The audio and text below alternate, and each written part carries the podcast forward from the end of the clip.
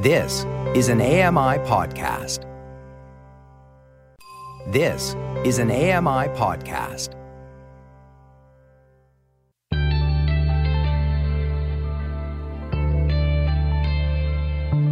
Welcome to Voices of the Walrus on AMI Audio, where professional readers give voice to articles from Canada's best general interest magazine. I'm your host, Roger Ashby. The 1987 romantic comedy Moonstruck, starring Cher and Nicolas Cage, seemed doomed to fail.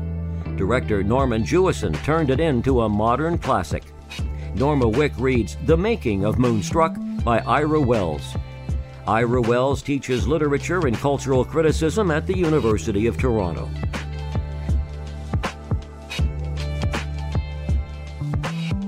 I'm Norma Wick. This is an article titled The Making of Moonstruck by Ira Wells. The overlapping coffee rings staining the cover of The Bride and the Wolf told Norman Jewison that the screenplay had been making the rounds. Still, something in the material, written by playwright John Patrick Shanley, spoke to him.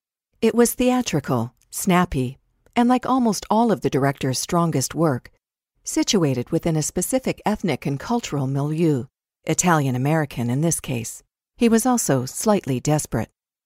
By 1985, Jewison was already an almost mythic veteran of the film industry. The Toronto native had been in the CBC's just completed Jarvis Street studios in 1952 when the first televised image was broadcast in Canada.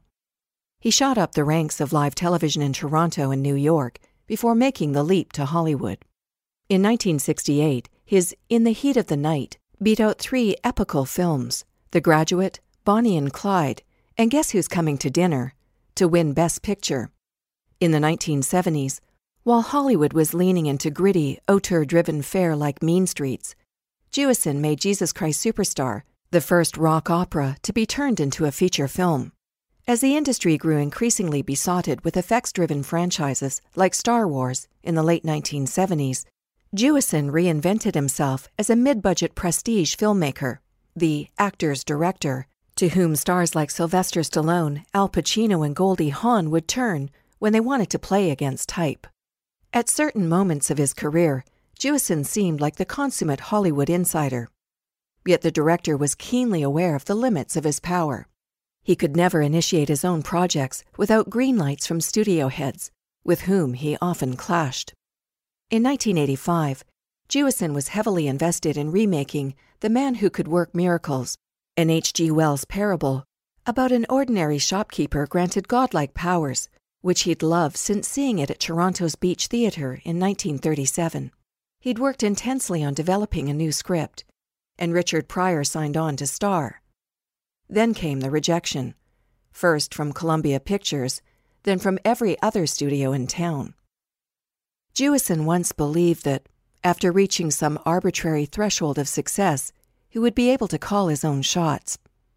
Yet here he was at 60, still hustling, still facing rejection. Those rejections were very destructive for me at times, he confided in an unpublished archival interview. When I become depressed and disillusioned and forsaken, and nobody believes in you anymore, you take it personally. Such was Jewison's headspace when Shanley's coffee stained script appeared at the director's office. Executives hadn't seen anything lucrative or prestigious in this talky, low key romantic comedy. When Jewison read it, however, he saw something they didn't. He saw Moonstruck. Moonstruck released in 1987, has been having a moment, with some calling it the movie of the quarantine. For Vulture, it was the morbid spaghetti rom com we all need right now. And the New York Times Magazine concurred. Under lockdown, editors wrote, the film became a salve to many. But Moonstruck's troubled origin story appears to have been glossed over in these appreciations, culminating with Cher claiming, We really, really got along. We just loved each other. But that's not quite what happened. In fact, Moonstruck's success was a triumph over circumstance, which might make it even more of a pandemic touchstone than fans realize. The conflict ridden production was, in some ways, rooted in the plot itself. Moonstruck is the story of Loretta Castorini, a 30 something Italian American widow who agrees to marry Johnny Cammareri, an overgrown mama's boy who appeals to her common sense. Then she meets his brother, Ronnie, a wolfish, sensitive brute who appears to her hotter regions. The script makes room for a colorful ensemble of supporting characters Loretta's mother, Rose, her philandering father, Cosmo, her dog obsessed grandfather, and an old goat of a New York University professor who is continually having drinks thrown in his face at the local Italian eatery. But the film belongs to Loretta and her inner conflict between heart and mind. The studio had plenty ideas about who should star, including Liza Minnelli, Rosanna Arquette, Demi Moore, and Barbra Streisand. Jewison hadn't seriously considered anyone but Cher for the role. She had a gritty, streetwise quality that Jewison associated with his no nonsense protagonist. Cher's career had foundered in the late 70s, until a turn in Robert Altman's Come Back to the Five and Dime Jimmy Dean, Jimmy Dean in 1982 earned her a Golden Globe nomination and revived her fortunes as an actor. Even in 1986, while Cher was getting choice roles in Hollywood films, questions lingered about her star power in the medium, partly because nobody knew what star power really was.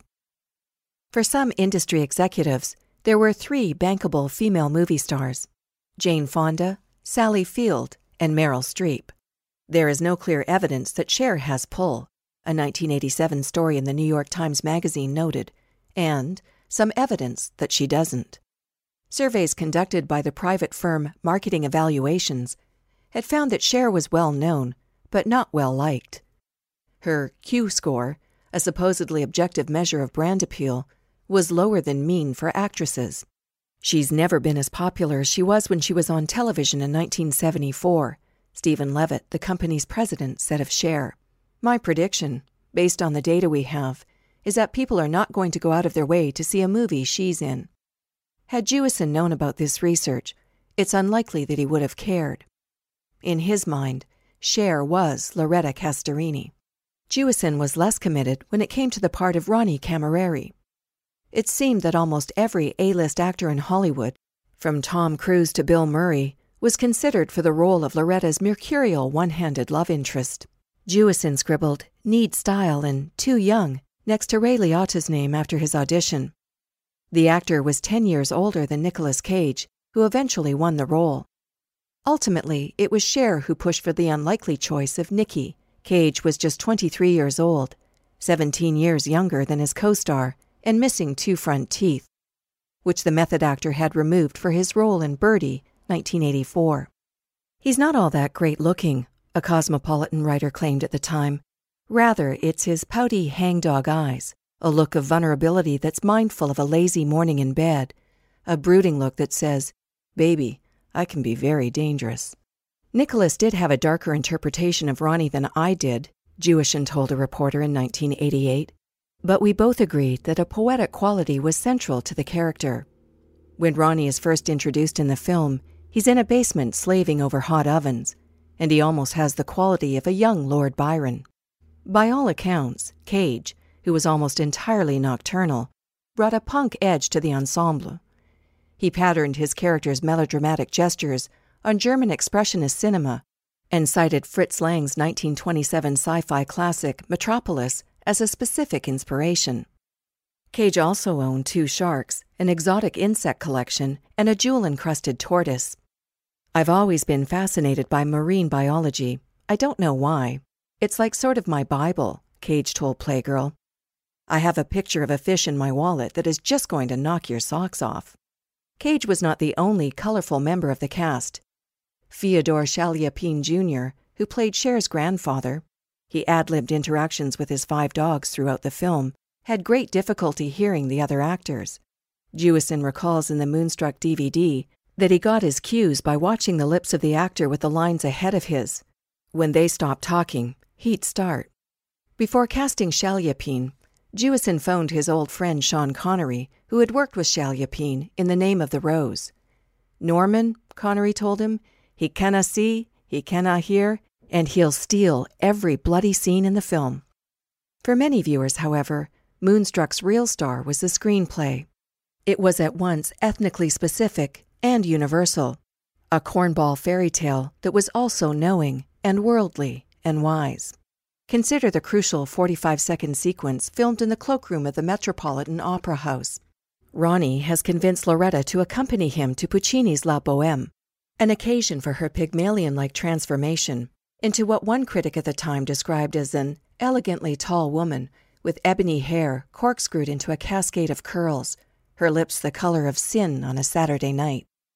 But Loretta, still engaged to Ronnie's brother Johnny, played by Danny Aiello, spies her father with his mistress. She confronts him. Loretta, Pop? Pop, what are you doing here? Cosmo, What'd you do to your hair? Loretta, I had it done. Cosmo, What are you doing here? Loretta, What are you doing here? Cosmo, Who's that guy? You're engaged. Loretta, And you're married.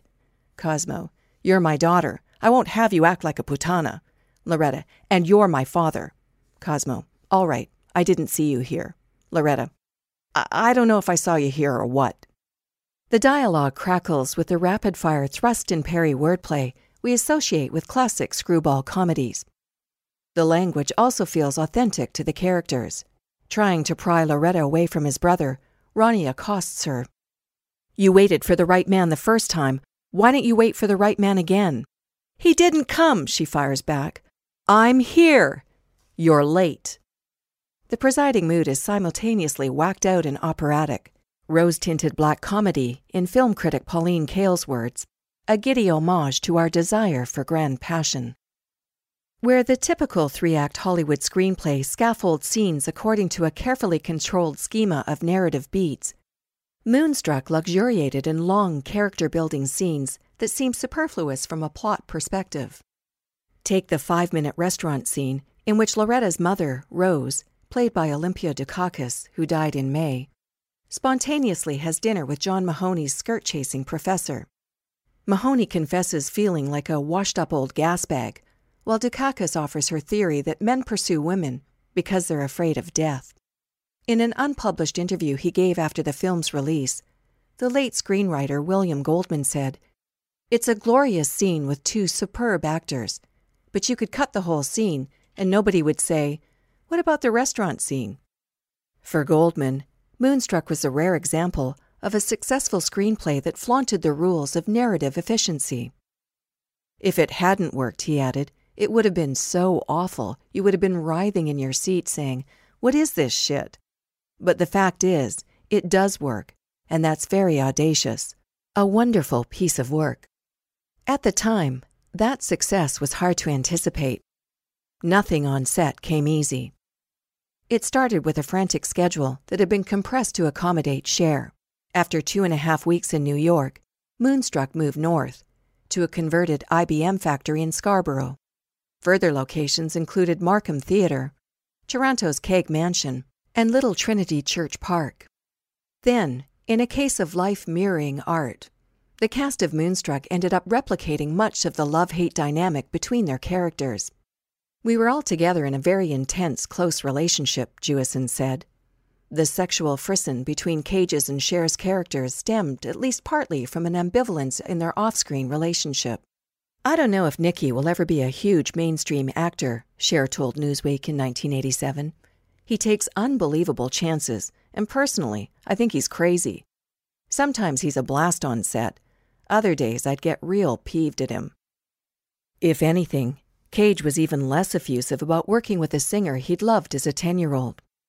I do think she needs a good director, Cage said of Cher in the same issue of Newsweek. Otherwise, she's in trouble. Cher sometimes resisted direction, insisting that she knew the character best.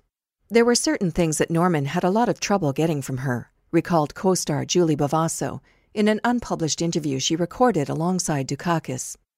Cher could be stubborn. One day, after an early morning call and a number of lackluster takes, Jewison kept the cast and crew working until past noon. It was about 1.30, Jewison told a reporter in 1987, and I had told her something authoritative like, We'll break when we get it right. And Cher turned to everyone else and said, loud, so that they all heard, Did I just hear that? You're not going to let us have lunch? She threatened to report him to the Actors Guild. Dukakis felt that Cher's difficulty had to be understood within the context of her long career. Cher had been toughened by a decades long stint in show business that had begun with singing backup vocals for Phil Spector on Be My Baby and serving as Sonny Bono's housekeeper at the age of 16. I think she's been through so much, and she's very aware of people controlling her, so that she's really on guard, Dukakis said. I think that's what working in this business taught her. Dukakis thought that those close to Cher had told her not to do the film at all. Moonstruck didn't feel like a triumph to those who were acting in it. We were all stupid and didn't understand what Norman Jewison was really doing, remembered Dukakis in a 2015 interview. One day, we were sitting around talking, she said, and somebody asked Cher what she thought was going to happen, and she gave the thumbs down. Nobody really expected too much out of it. According to multiple accounts, pent up tension among the cast finally erupted when filming the climactic scene in which each character congregates around the Castorini kitchen table for a final reckoning. Everything is wrapped up in the span of a few minutes. Rose confronts Cosmo over his infidelity. Johnny arrives back from Italy, and Loretta confesses her love for Ronnie. It was a complicated sequence, and flubbed cues resulted in many failed takes. Actors started telling one another off. At one point, Danny Aiello, Loretta's fiance, clutched his testicles and bellowed at Cage, You gotta give it to me from here. Jewison cleared the set to speak only with the actors. He vented his frank exasperation. Normally, when he asks actors to try a scene a certain way, they listen. But this pig headed group had stopped taking direction. He urged them to pull it together and get the film across the finish line. But they launched right into another volley of failed takes. Cage became so consumed with rage, Jewison told a reporter in 2011, that he hurled a chair at another actor. Finally, Fyodor Chaliapin Jr. rose to be heard. Calma, calma, calma, he implored. He explained that they were working in the tradition of a Feydeau farce. And in a Feydeau farce, we pull everything together in the last scene. Chaliapin's castmates may have been baffled by his reference to 19th century French playwright Georges Feydeau, but the elderly actor's intervention somehow de escalated the situation. We did it again, Jewison remembers, and everything fell into place. Moonstruck was about the deranging quality of romantic love and one family's ultimate capacity to contain that wild energy.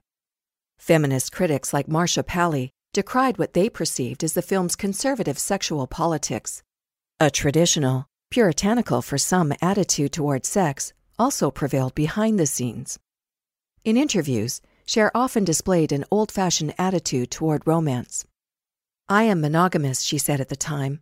I have relationships, not lovers. Cher even insisted on wearing a bodysuit during the film's decorous sex scene. Still, much of the film's manic force comes from submission to the whims of unbridled, irrepressible passion. Jewison revels in Cage's soaring monologue on the street outside his apartment. We are not here to make things perfect, he yells at Loretta. We are here to ruin ourselves and break our hearts and love the wrong people and die. Now get in my bed. Some directors, Martin Scorsese, Quentin Tarantino, Wes Anderson, never let you forget that you are in the presence of an auteur. Jewison was certainly capable of flashy directorial moves that drew attention to his own creative prowess. The sweeping magisterial shots of Jesus wailing atop an Israeli cliffside in Jesus Christ Superstar, for instance. The Thomas Crown affair was so full of directorial flourishes that one critic described the film as essentially the story of a director directing. In Moonstruck, by contrast, Jewison largely avoids drawing the viewer's attention to the hands behind the camera. Here, the maestro devotes his own immense gifts to showcasing the talents of others. This was borne out during the 1988 Academy Awards, when Moonstruck was up for six Oscars, including Best Picture and Best Director. From his lower bowl seat in the Shrine Auditorium, Jewison saw Dukakis win Best Supporting Actress. He saw John Patrick Shanley collect his original screenwriting Oscar. Shanley thanked everybody who ever punched or kissed me, and the multimedia princess Cher. He saw Cher, dressed in a sheer Bob Mackie negligee bodice, trip on her way up the stairs, blurting shit, after winning Best Actress. Cher thanked my hairdresser and the lady who taught me how to speak in this Brooklyn accent. But not Jewison. He saw Robin Williams present the award for Best Director. He'd removed his glasses just in case, only to hear the rousing ovation Bernardo Bertolucci received for his achievement in The Last Emperor. The Best Director loss was no doubt lacerating. But for Jewison, after so many years struggling to balance commercial and artistic imperatives, Moonstruck was an immense personal validation.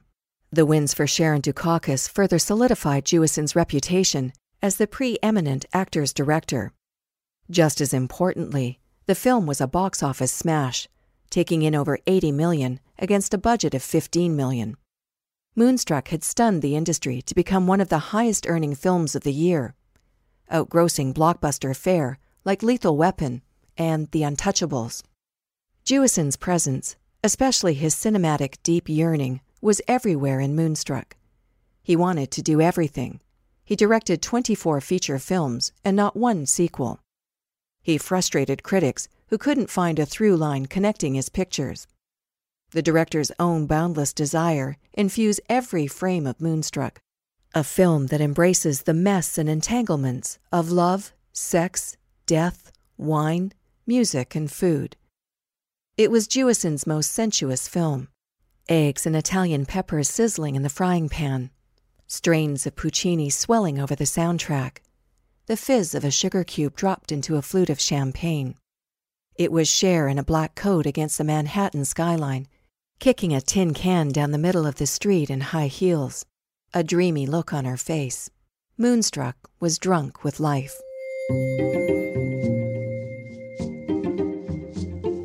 That was an article titled The Making of Moonstruck by Ira Wells. I'm Norma Wick.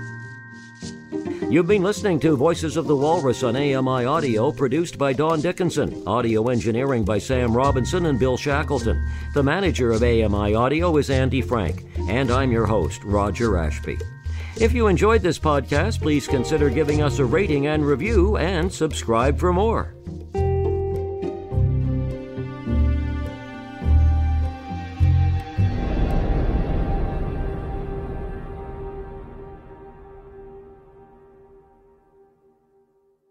This was an AMI podcast. For more accessible media, visit ami.ca.